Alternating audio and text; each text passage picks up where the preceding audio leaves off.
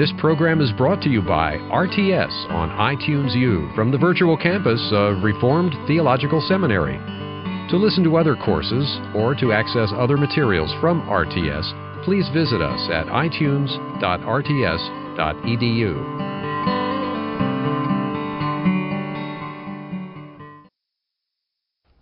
What I'm going to do now is continue, and I am going to read my paper on atonement. So, this is New Testament theology in regard to Hebrews.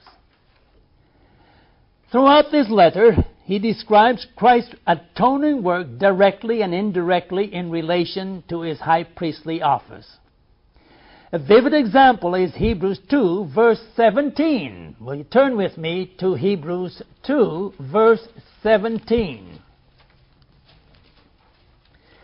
And you read, For this reason he had to be made like his brothers in every way in order that he might become a merciful and faithful high priest in service to God, and that he might make atonement for the sins of the people. The word Atonement in Greek is, here it is, for all the Greek scholars.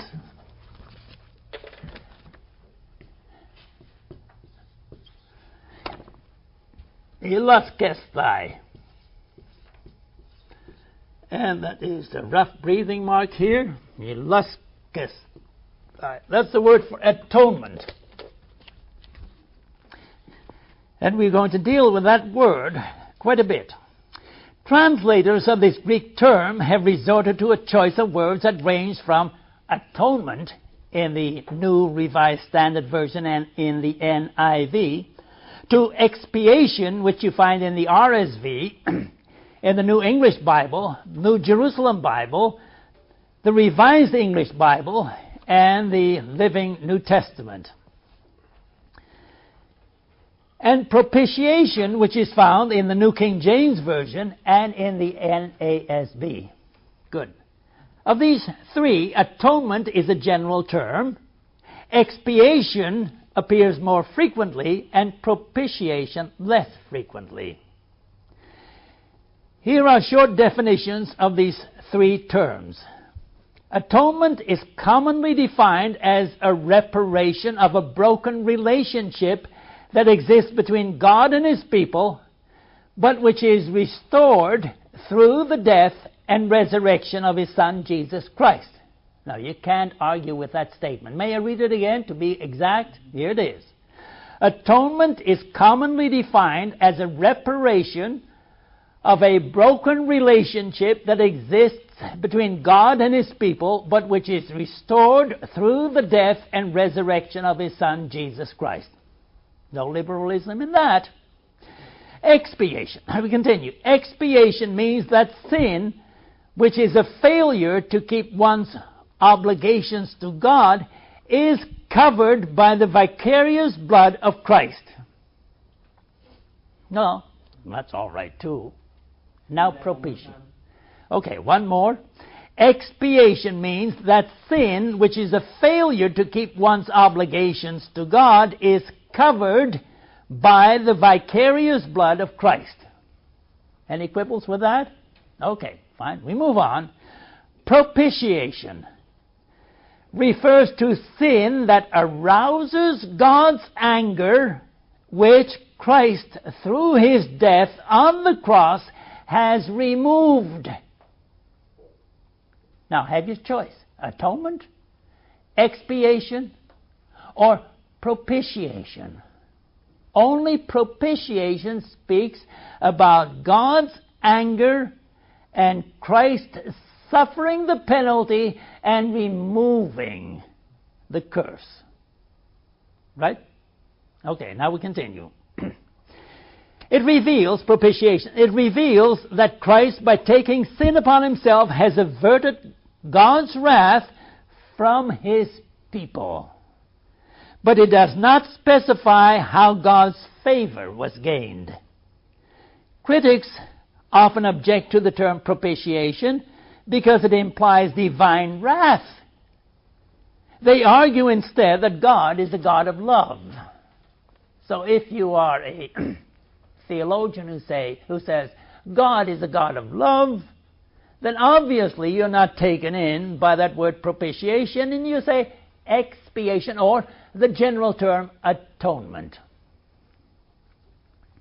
Charles Harold Dodd, D O D D, passed away, by the way, in 1975. He was not known for conservatism.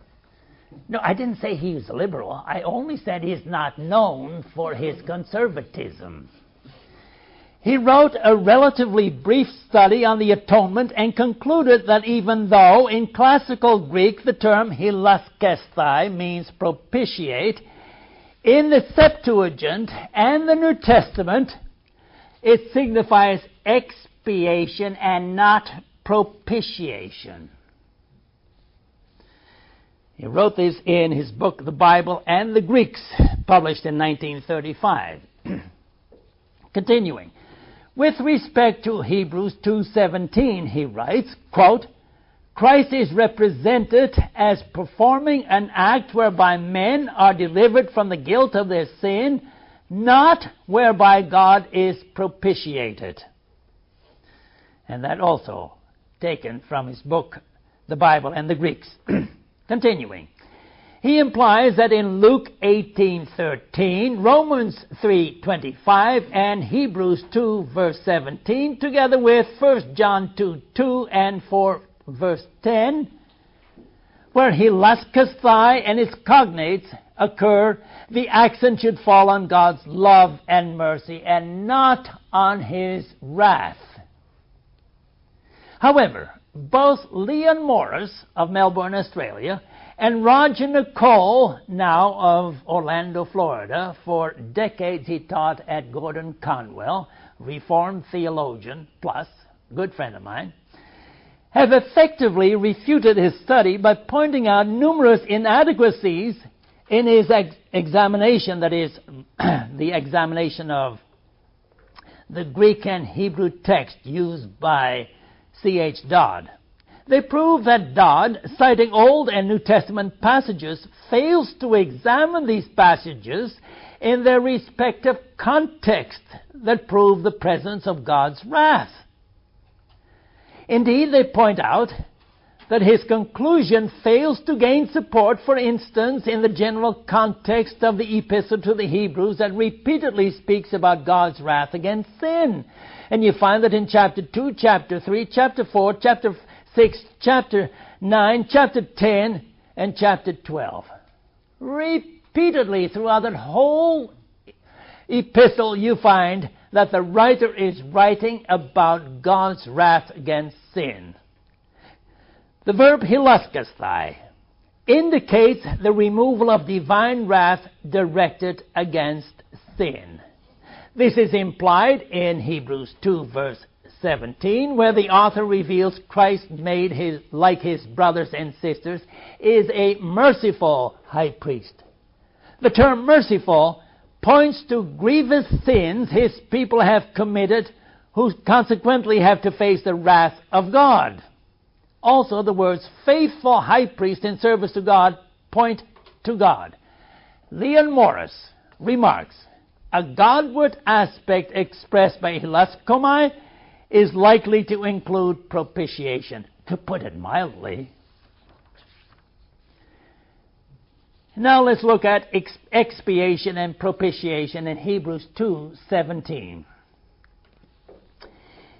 Many modern theologians have adopted Dodd's study as a definitive word on translating and explaining the atonement. So once more we go to 2:17. I'll uh, read it again. For this reason, he had to be made like his brothers in every way in order that he might become a merciful and faithful high priest in service to God, and that he might make atonement for the sins of the people. Scholars choose the noun expiation in place of propitiation because they understand that Christ's sacrifice, recounted in the Epistle to the Hebrews, is aimed at expiating sin, but not at propitiating God. In fact, commenting on Hebrews 2, verse 17, Harold Attridge wrote a commentary and he says, quote, In Hebrews, Christ's sacrifice is always directed to removing sin and its effects, not at, a, not at propitiating God. End of quote. I'm going to say it again. In Hebrews, Christ's sacrifice is always directed at removing sin and its effects, not at propitiating God. You know, if you want to bluff somebody, you use the word always. All of them do it. I still remember our daughter saying it. All my classmates, Mom. And she stood there and said, and mentioned them. Well, Susie, and Mary, and no more. See, these words always, all of them, are bluff words. Okay, I move on. Similarly, Hugh Montefiore, also a commentator, summarily states, quote, propitiation is not a biblical concept, but expiation is the motive underlying atonement sacrifice. Expiation is what the high priest was believed to achieve on the Day of Atonement when he expiated the sins of the people. End of quote. What about Jesus hanging on the cross? My God, my God, why have you forsaken me? Will you please explain? Not a word is said. And then we have McLean Wilson, a Scottish theologian, notes that in the Septuagint and the New Testament, quote, the primary meaning is not that of placating or propitiating an angry deity, but of the removal or wiping out of the sins which stand between God and man. End of quote. And last, Paul Ellingworth. I mentioned his name earlier. Remember about that commentary of who knows how many pages? Who discusses propitiation notes that, quote, the most natural sense in Hebrews 2:17 is expiation. End of quote. That's all he says. He finds no justification for the version to make atonement for, as the NIV has, or and its marginal note, turn away God's wrath, taking away. End of quote. Certainly, by his death, Christ removed the sins of his people, and by expiating sin, he restored the divine and human relationship that sin had severed. But ignoring the meaning of the concept propitiation is unwarranted. God is the offended party whose anger against sin is evident throughout Scripture. In the Apocalypse, John even mentions the wrath of God in Revelation 6, verse 16. The wrath, wrath of God and of the Lamb. In other words, there is no division in the Godhead on the matter of wrath against sin. Yet Jesus, through his vicarious death on the cross, eliminates this wrath. C.K. Barrett, a British commentator, New Testament commentator, remarks, quote, It would be wrong to neglect the fact that expiation has, as it were, the effect of propitiation. The sin that might have excited God's wrath is expiated at God's will and therefore no longer does so. So he calls attention to propitiation. Continuing, the dispute centers on the translation to make propitiation for the sins of the people, the NASB. For the Greek text demands that the noun sin is the object of the verb hilaskesthai, to propitiate. This means that the Greek verb should be translated to make expiation for the sins of the people as the New English Bible has it. It conveys the idea that expiation is made toward sin, not toward God. But scholars who replace the word propitiation with expiation still have to account for God's wrath. Leon Morris gives this explanation of expiation. He says, expiation is an impersonal word. One expiates a thing, a sin, or a crime, whereas a personal word is needed to describe what Christ has done for his people. And that word is propitiation, even though it is inadequate. Therefore, to find a way out of this difficulty, we suggest that the verb hilaskesthai can communicate the sense of both propitiation on the one hand and expiation on the other hand, and thus express a double meaning. First, and now I'm referring to Leon Morris and John Owen. John Owen to the rescue. Here we go. First, to make atonement and reconciliation for sin, appeasing the anger of God against it. And second, to remove and take away sin either by the cleansing and sanctifying of the sinner or by any means prevailing with him not to continue in sin. This is all John Owen speaking. And now we have Leon Morris. this denotes that sin is an affront to God, who is rightly offended by it. Yeah, that's sin. See, sin is not missing the mark. Maybe some of you are pool shooters, and then you take that stick and the cue ball and you missed. Or you shoot an arrow at the bullseye and you miss. That's frustration. And some people say, now that's sin. You try, but you miss. No, class, that's not sin. Sin is an affront to God. It's rebellion against God. That's sin. So let's call a spade a spade. Leon Morris tells us that sin is an affront to God who is rightly offended by it. The removal of sin calls for a sacrifice or similar means to make atonement for appeasing God and for pardoning the sinner. Well said. And now, now we have Frederick Fyvie Bruce, F.F. Bruce. Quite a New Testament scholar. But here I have to take issue. In a lengthy footnote, F.F. Bruce justifies the translation to make expiation for, and you find that in the Revised Standard Version, and to expiate in the New English Bible, because the direct object of the verb hilaskesthai is sins.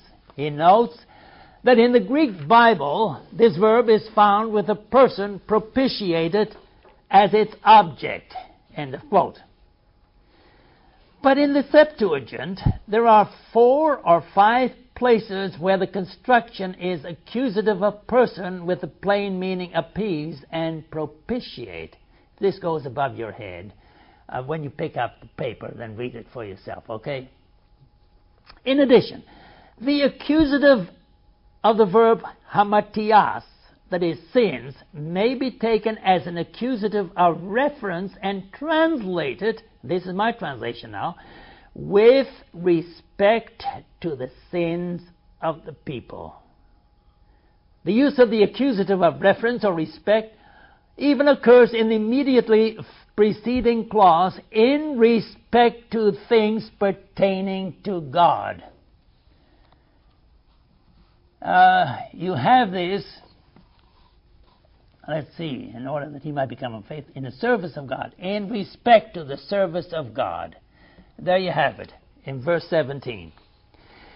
Continuing, the objection which scholars level against the word propitiation is that the writer of Hebrews would incorporate a pagan idea of placating an angry God.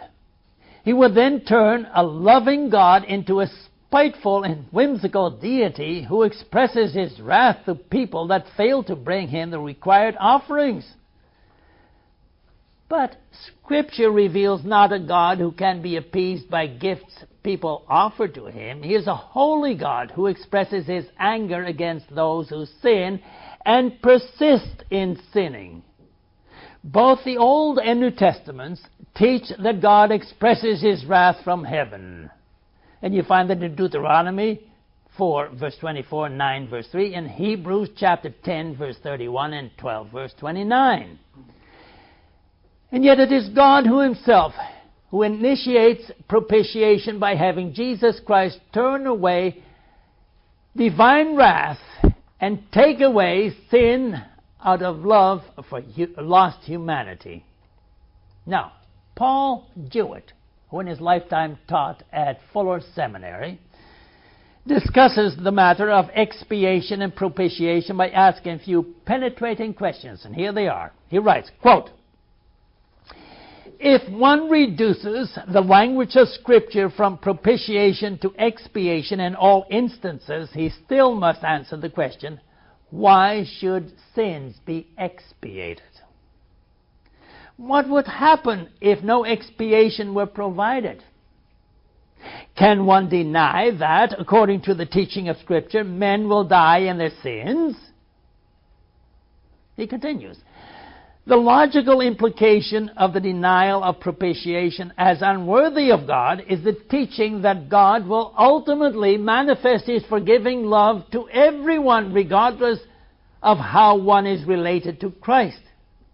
A point of view that is increasingly the vogue, but one that is contrary to Scripture. End of quote. There is no conflict between love and wrath, for it is God who, in His love for the human race, initiated the process of reconciling us to Himself, even while we were still sinners. Romans 5, verse 8. We are the one who offended Him, and we should have to make reparations to God. But it was God. Notice how Paul puts it in 2 Corinthians chapter 5, 18 for it was God who reconciled us to himself through Christ. Note how it is put. We offended God, and we should have gone to God and say, Father, we are sorry. We sinned against you. We grieved you. Please forgive.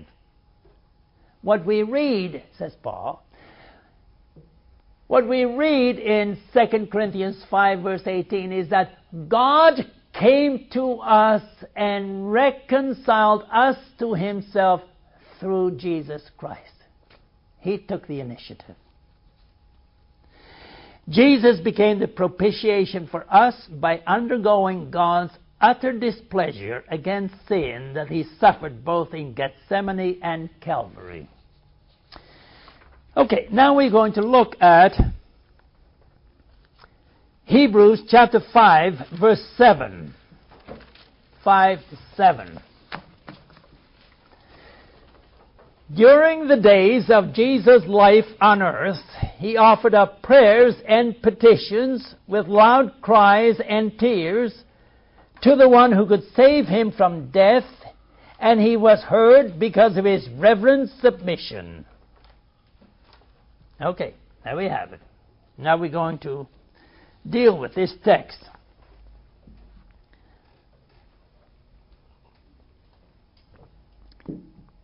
The writer of, he, of the Epistle to the Hebrews gradually unfolds the high priesthood of Christ.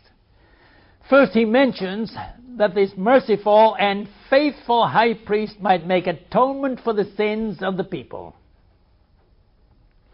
Okay, that is 2 verse 17. We dealt with it. This is followed by an exhortation to contemplate the significance of this high priest. 3 verse 1. Then the author calls Jesus a great high priest who has gone through the heavens but who is able to sympathize with human weakness. Chapter 4, verse 14 and 15. That is, he refers to the Aaronic high priest who sprinkled the blood of a bull for his own sins, and after that the blood of a goat for the sins of the people. 5 verse 3. And then he depicts Christ as king and high priest according to the order of Melchizedek, 5 verses 5 and 6. At this point, the author of Hebrews pens his one and only reference to Jesus' earthly life by saying, During the days of Jesus' life on earth, he offered up prayers and petitions with loud cries and tears to the one who could save him from death and who was heard because of his reverent submission. Every part of this verse, 5 verse 7, is significant and meaningful. And now follow me closely, will you? Does the first clause allude to Jesus' entire life, the period of his three years in ministry, or does it refer to the last day of his life? As the sinless one, Jesus suffered all the days of his life, his earthly life, and we know from the Gospels that during his ministry he was always subject to verbal abuse. Pharisees and the high priests and the teachers of the law would call him uh, that fellow. They never said his name. That fellow throws out, casts out demons in the name of Beelzebub, which means Satan. But it was during the last 24 hours of his life that he endured spiritual and physical torture.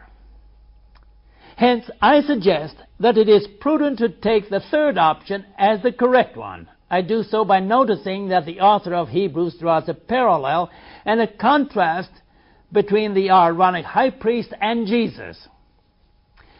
The Aaronic high priest entered the most holy place of either tabernacle or temple on the Day of Atonement to atone for his own sins and then for those of the people. 5 verse 3. Likewise, Jesus atoned for the sins of his people during the last night and day of his earthly life. Hence, out of the high priest life, the writer lifts the most telling event, the atonement. And this holds true not only for any Aaronic priest, but also for Jesus. The highlight in the life of the high priest was that one day of the year when he alone of all humanity might enter the very presence of God to offer the blood of animal sacrifices to atone for sin. Similarly, the author of Hebrews focuses attention on Jesus' last day when he offered up himself in the Garden of Gethsemane and at Calvary for the sacrifice of sin. A few days before his death, Jesus met some Greeks who were among those who had come to worship at the Passover feast. He intimated that the hour of his agony was fast approaching when he said, quote, Now my heart is troubled, and what shall I say? Father, save me from this hour. No, it was for this very reason I came to this hour. John 12, 27. End of quote. This passage in John 12, 27 is called Little Gethsemane for it points forward to Jesus' suffering in the Garden of Gethsemane, as you find it in Matthew 26, Mark 14, and Luke 22. There in the garden, he told Peter and the two sons of Zebedee, quote, My soul is overwhelmed with sorrow to the point of death.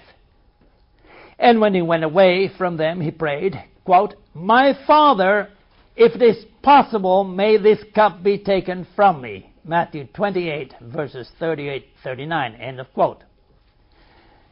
The cup refers to God's anger with human sin that became reality at Gethsemane when Christ, bearing the sins of his people, faced divine wrath.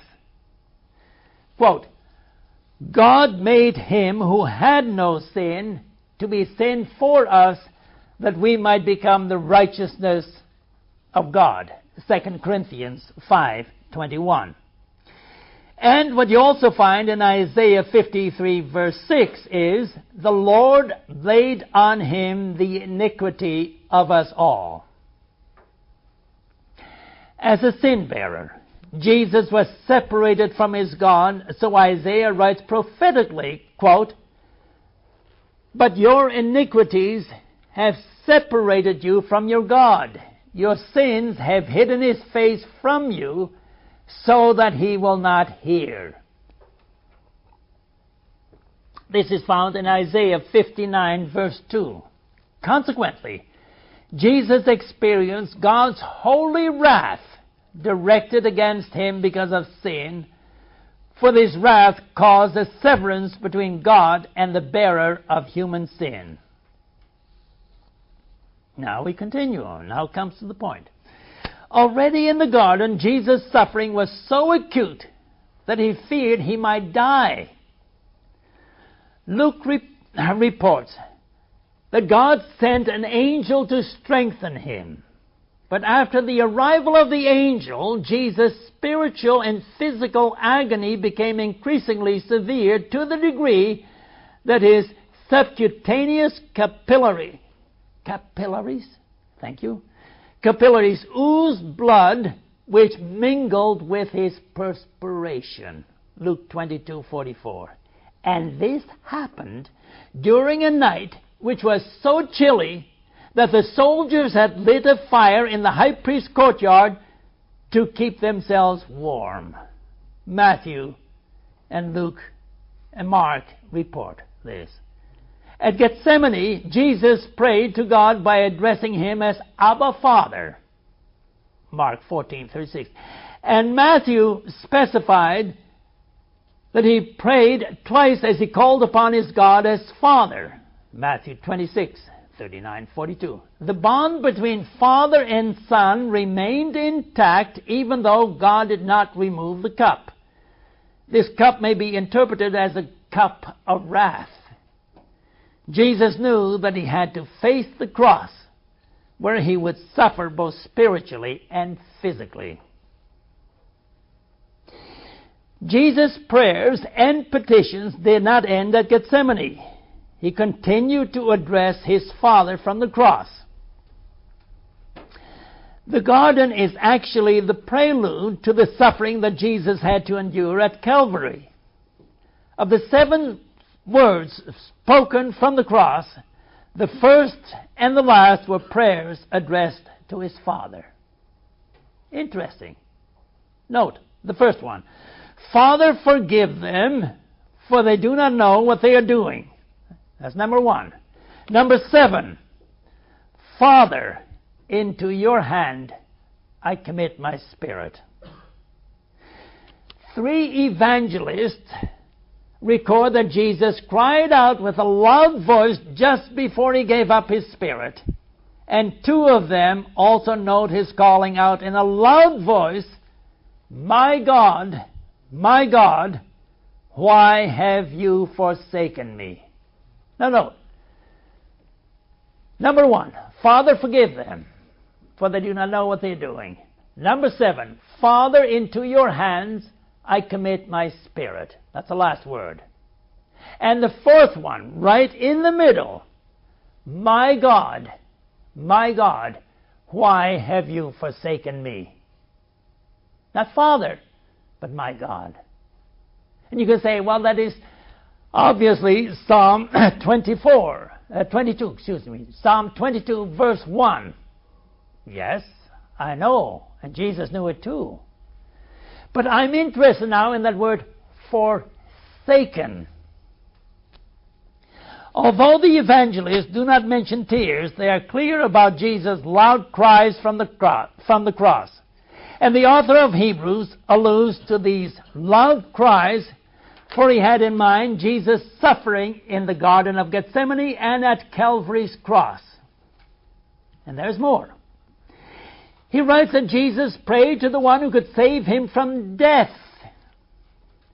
Jesus addressed his first and last words from the cross to his Father, but the fourth one he addressed to God. Quoting Psalm 22, verse 1 My God, my God, why have you forsaken me? Note that the address is not to his father, but to God, who had turned his face away from the suffering servant. Jesus faced God's anger and displeasure directed against him because he bore the burden of sin and accepted his people's penalty. What did the writer of Hebrews mean when he wrote that Jesus asked God to save him from death? For Jesus, physical death was an unavoidable certainty when the crowds called for his crucifixion and Pilate handed him over to the soldiers. John 19. But he had told his disciples more than once that he would rise from the dead on the third day. If Jesus' death on the cross was limited to his physical suffering, he would be like many others who had undergone similar punishment. The criminals on the left and on the right of him suffered the same torture. Jesus, however, suffered a spiritual as well as a physical death, for this becomes evident when God abandons him. If Jesus had only died a physical death, nothing would have been accomplished. But on Calvary's cross, he died a spiritual death when he experienced the full measure of divine anger against sin. He died spiritually to appease God and to satisfy the divine demand for justice. We will never be able to understand Jesus' cry, Why have you forsaken me? Although Jesus' faith in God remained strong, he knew that he had been abandoned for being the one who bore the sins of the people. The fourth word from the cross, My God, my God, why have you forsaken me, is indeed a hard saying, for it touches on the person of Christ and the Trinity. Can the Father forsake his Son? Leon Morris admits that he, quote, would find the situation much more tolerable if these words did not stand in the record. End of quote. Now you could say, take them out. no, liberals may do that, but conservatives and evangelicals do not. But the gospel writers have recorded them, and the author of Hebrews hints at them. On the cross, Jesus bore for us the penalty of our sins, namely our spiritual separation from God.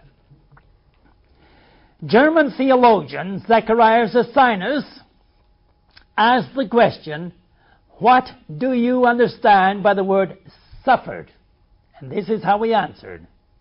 Quote, that during his whole life on earth, but especially at the end, Christ sustained in body and soul the anger of God against the sin of the whole human race this he did in order that, by his suffering as the atoning sacrifice, he might set us free, body and soul, from eternal damnation and gain for us God's grace, righteousness, and eternal life. End of quote.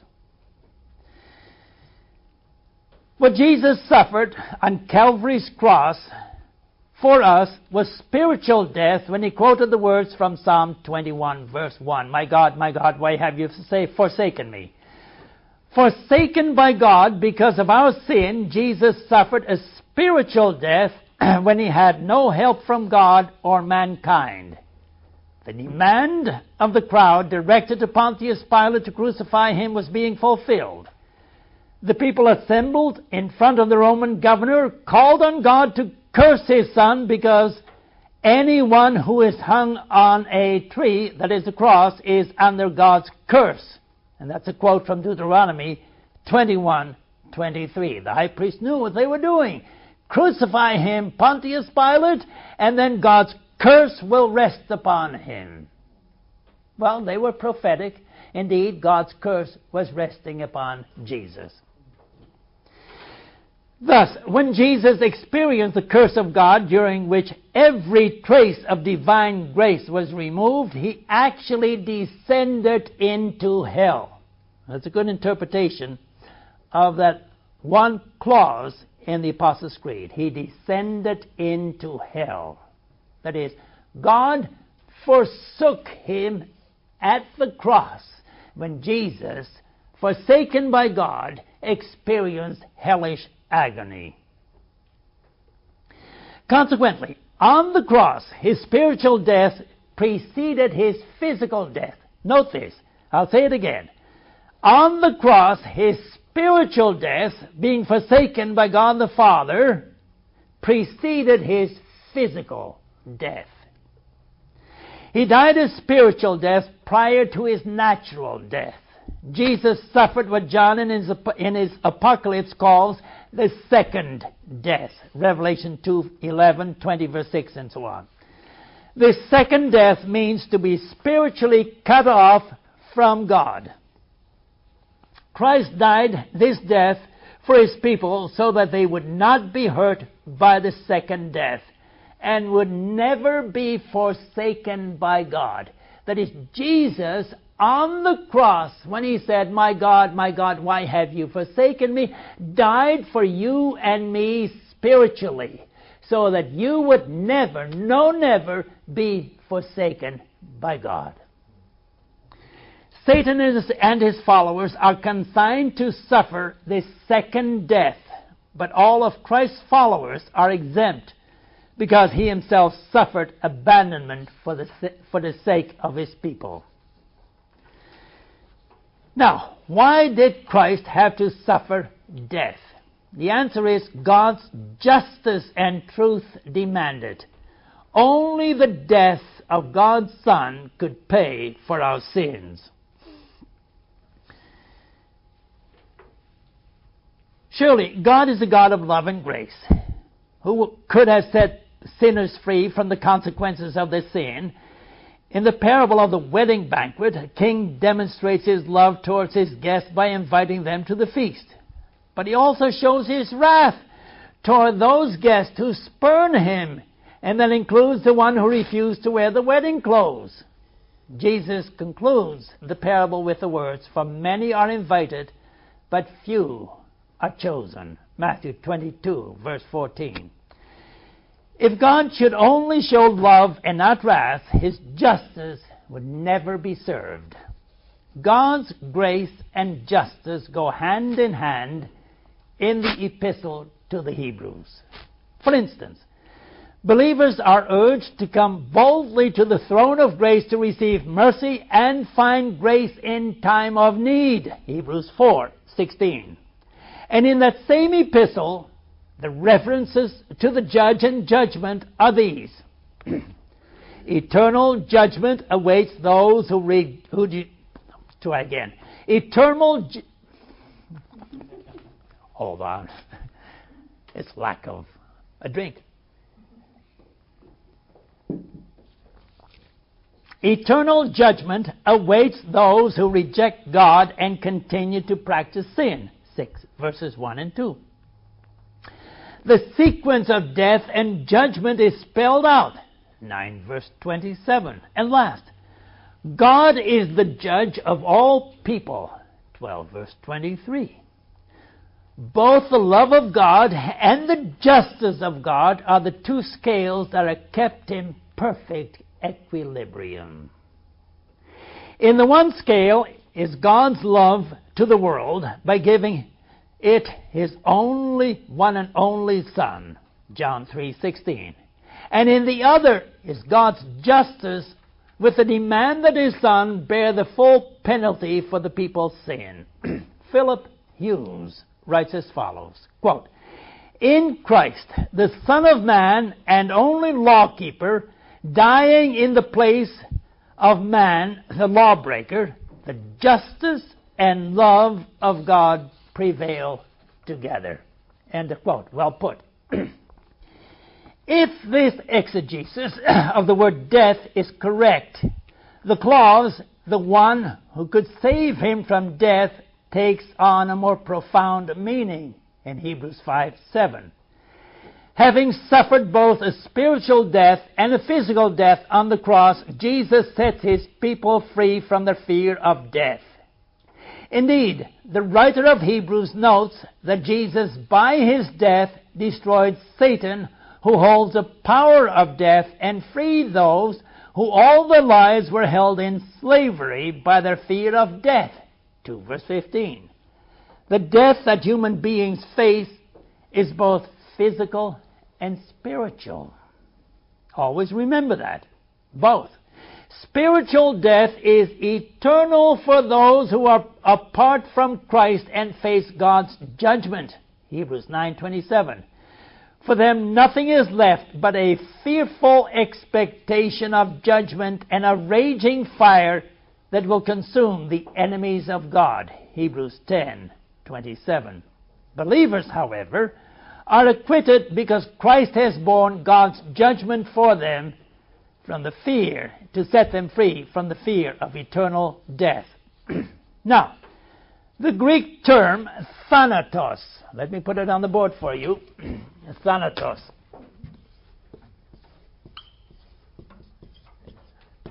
There it is. The Greek word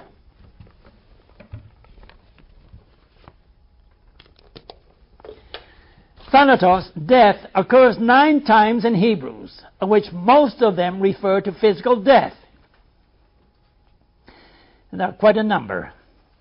But the words held in slavery by fear of death in 215 allude to the spiritual death of Christ.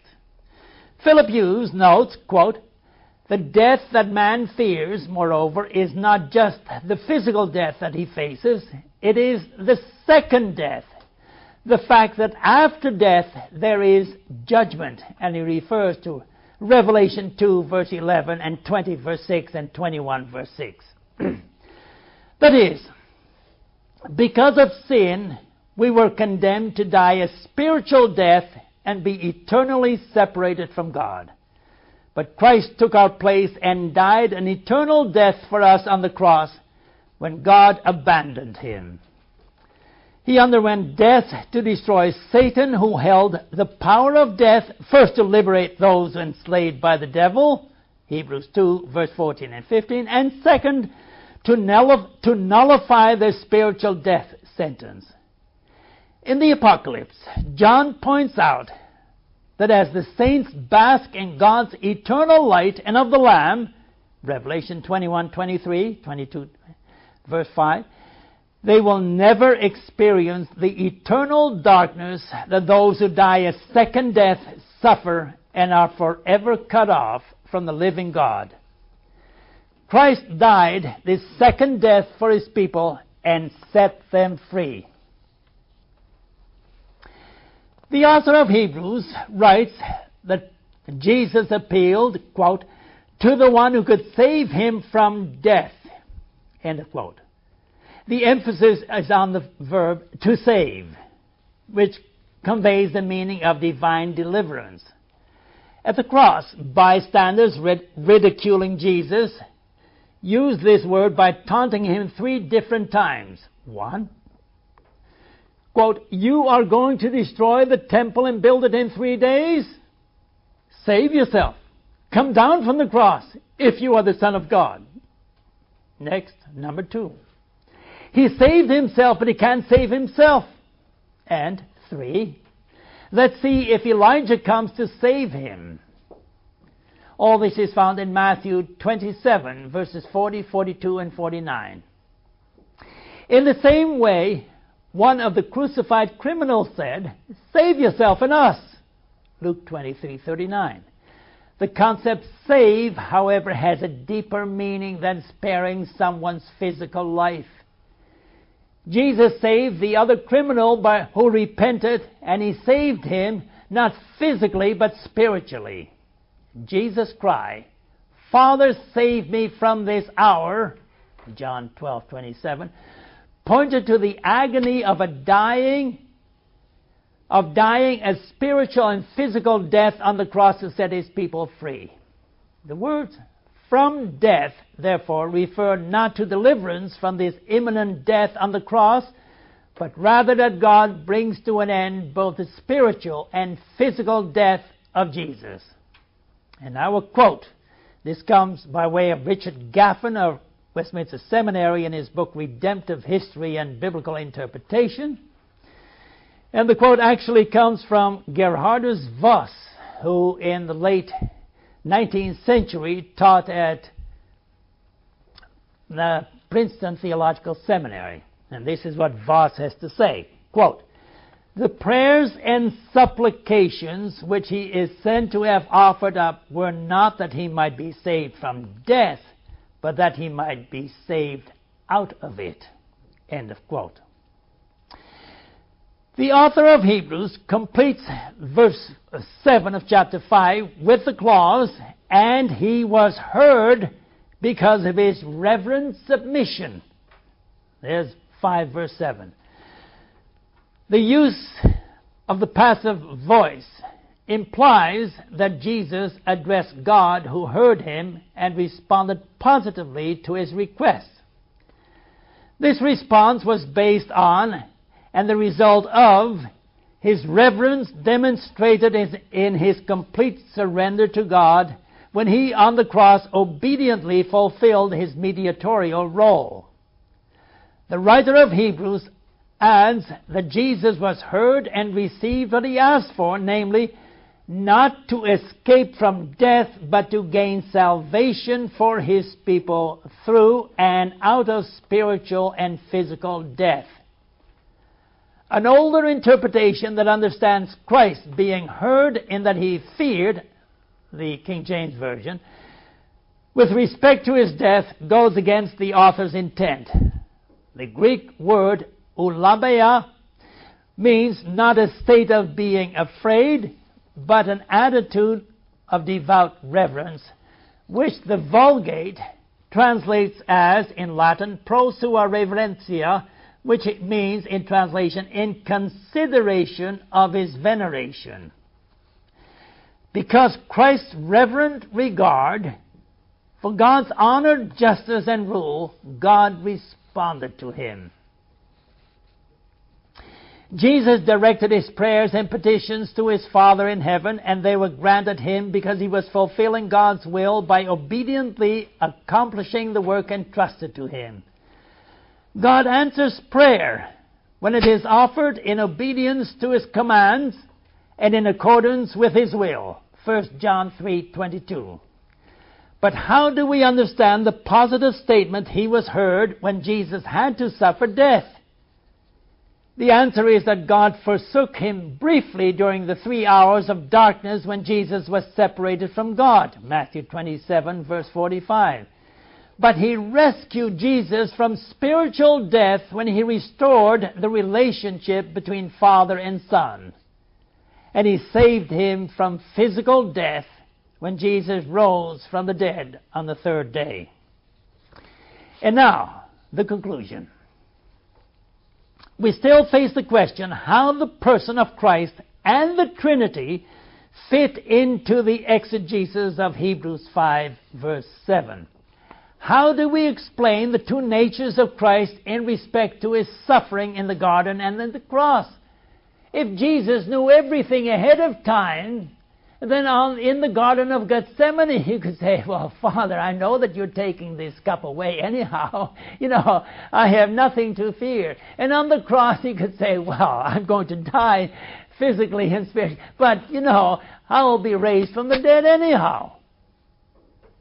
How do you explain the humanity and the divinity of Jesus in respect with respect to the Trinity Father, Son, and Holy Spirit?